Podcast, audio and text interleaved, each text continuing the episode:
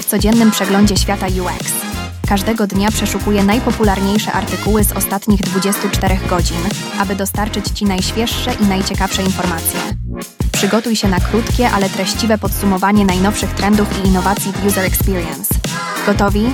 Zaczynamy! Dzisiaj, 27 lutego, zapraszam Was na kolejną odsłonę UX Shortcast. Matt Sogard niedawno napisał artykuł zatytułowany Czcionki internetowe, definicja i 10 rekomendacji. Zagłębiając się w temat, jak odpowiednie czcionki na stronach internetowych robią całą różnicę. Zasadniczo, czcionki internetowe to style, które widzisz online, które mogą być ładowane bezpośrednio z internetu, oferując szeroki wybór poza tym, co już jest na Twoim komputerze.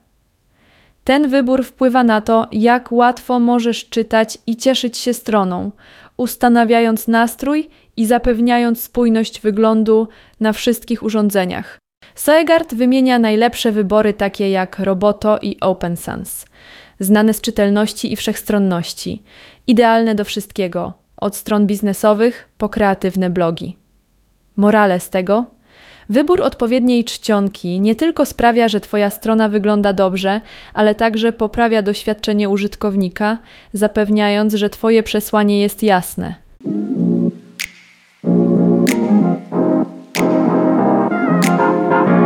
Artykuł Kierownictwo zawodzi, wielomarkowe systemy projektowania, użycie zastępców UX autorstwa Fabricio Teixeiry zagłębia się w to, jak nasze ciągłe pragnienie nowych informacji jest kształtowane przez firmy dla zysku. Dotyka tego, jak projektanci, często nie zdając sobie sprawy, pchają nas w kierunku tego niekończącego się konsumpcjonizmu. Omawia także wyzwania w liderowaniu UX, złożoność tworzenia systemów projektowania, które działają w różnych markach – oraz kontrowersyjne użycie zastępców w projektowaniu produktów.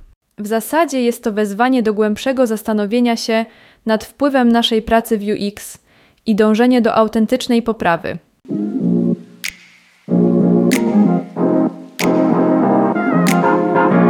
W moc wzorców i playbooków w projektowaniu treści autorstwa Kate Agena nacisk położony jest na ułatwienie tworzenia treści i sprawienie, aby było bardziej spójne.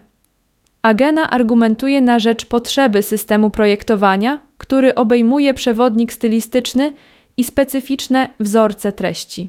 Ten system pomaga projektantom treści radzić sobie ze zmieniającymi się wymaganiami i opiniami różnych interesariuszy, oferując strukturalne podejście do tworzenia treści. Koncentrując się na publiczności, celu i kontekście, projektanci treści mogą tworzyć bardziej skuteczne i spójne treści na różnych platformach.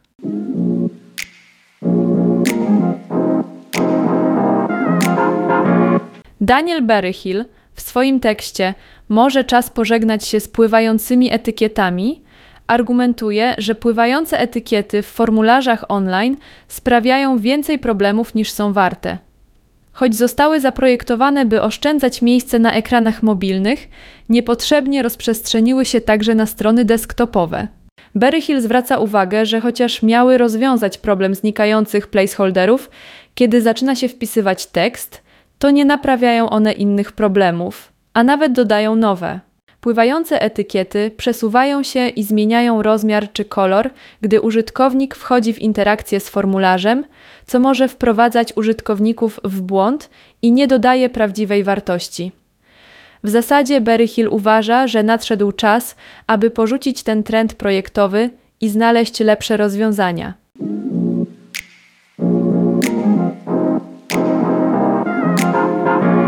Christine Valore w swoim tekście dla UX Collective zatytułowanym Zaawansowane wskazówki i triki do Figmy w 2024 Małe perełki, które uwielbiamy dzieli się wiedzą specjalistyczną na temat Figma, narzędzia do projektowania.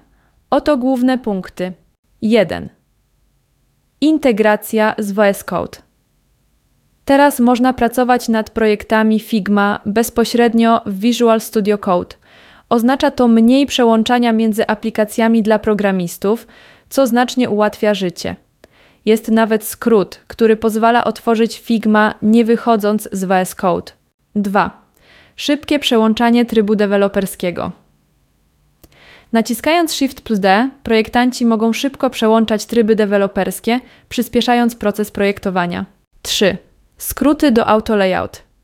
Dzięki prostemu poleceniu CMD plus X można przełączać ustawienia auto layoutu, co czyni dostosowywanie projektów szybszym niż kiedykolwiek.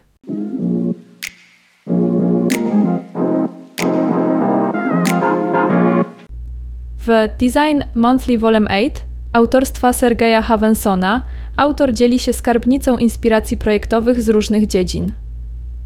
Od eleganckiej strony internetowej archiwum Steve'a Jobsa po twórczy geniusz projektanta czcionek Akiry Kobayashiego, Havenson podkreśla, jak inspiracje można znaleźć w różnorodnych miejscach. Podkreśla łamanie tradycyjnych zasad z wglądami z książki Martiego Neumeyera i prezentuje unikalne przykłady projektów cyfrowych i fizycznych, takie jak starannie opracowane narzędzie cyfrowe MyMind. Dodatkowo Havenson eksploruje opowiadanie historii przez projektowanie na przykładach takich jak menu koktajli Epi Accidents. Ten artykuł to wezwanie, by patrzeć poza powierzchnię w poszukiwaniu kreatywnych iskier, udowadniając, że świetne pomysły mogą pochodzić skąd tylko.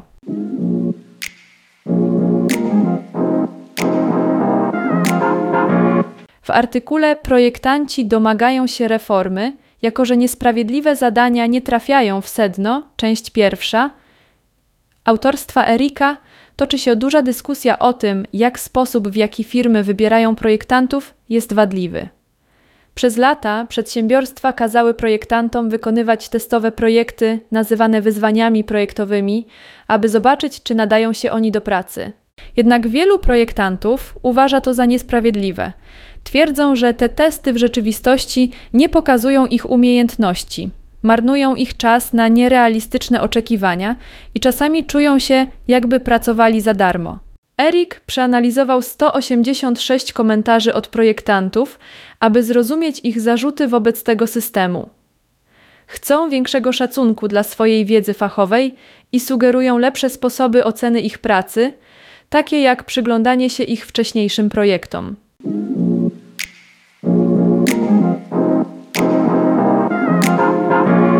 Autor zagłębia się w świat wyzwań projektowych w artykule Projektanci domagają się reform, jako że niesprawiedliwe zadania nie trafiają w sedno. Część druga na UX Planet. Rzuca światło na to, jak te testy rekrutacyjne dla projektantów często mijają się z celem. Zamiast udowadniać rzeczywiste umiejętności, ustanawiają nierealistyczne przeszkody, takie jak tworzenie projektów pod presją czasu bez realnego kontekstu. Erik zauważa, że te testy nie odzwierciedlają prawdziwej natury pracy i pomijają faktyczne zdolności kandydata, które można zaobserwować w ich portfolio. Sugeruje, że firmy powinny szanować pracę projektantów, nie prosząc o darmową pracę i proponuje alternatywy, takie jak recenzje portfolio lub zadania praktyczne, odzwierciedlające realne scenariusze pracy. Erik opowiada się za zmianą w kierunku bardziej sprawiedliwych i skuteczniejszych praktyk.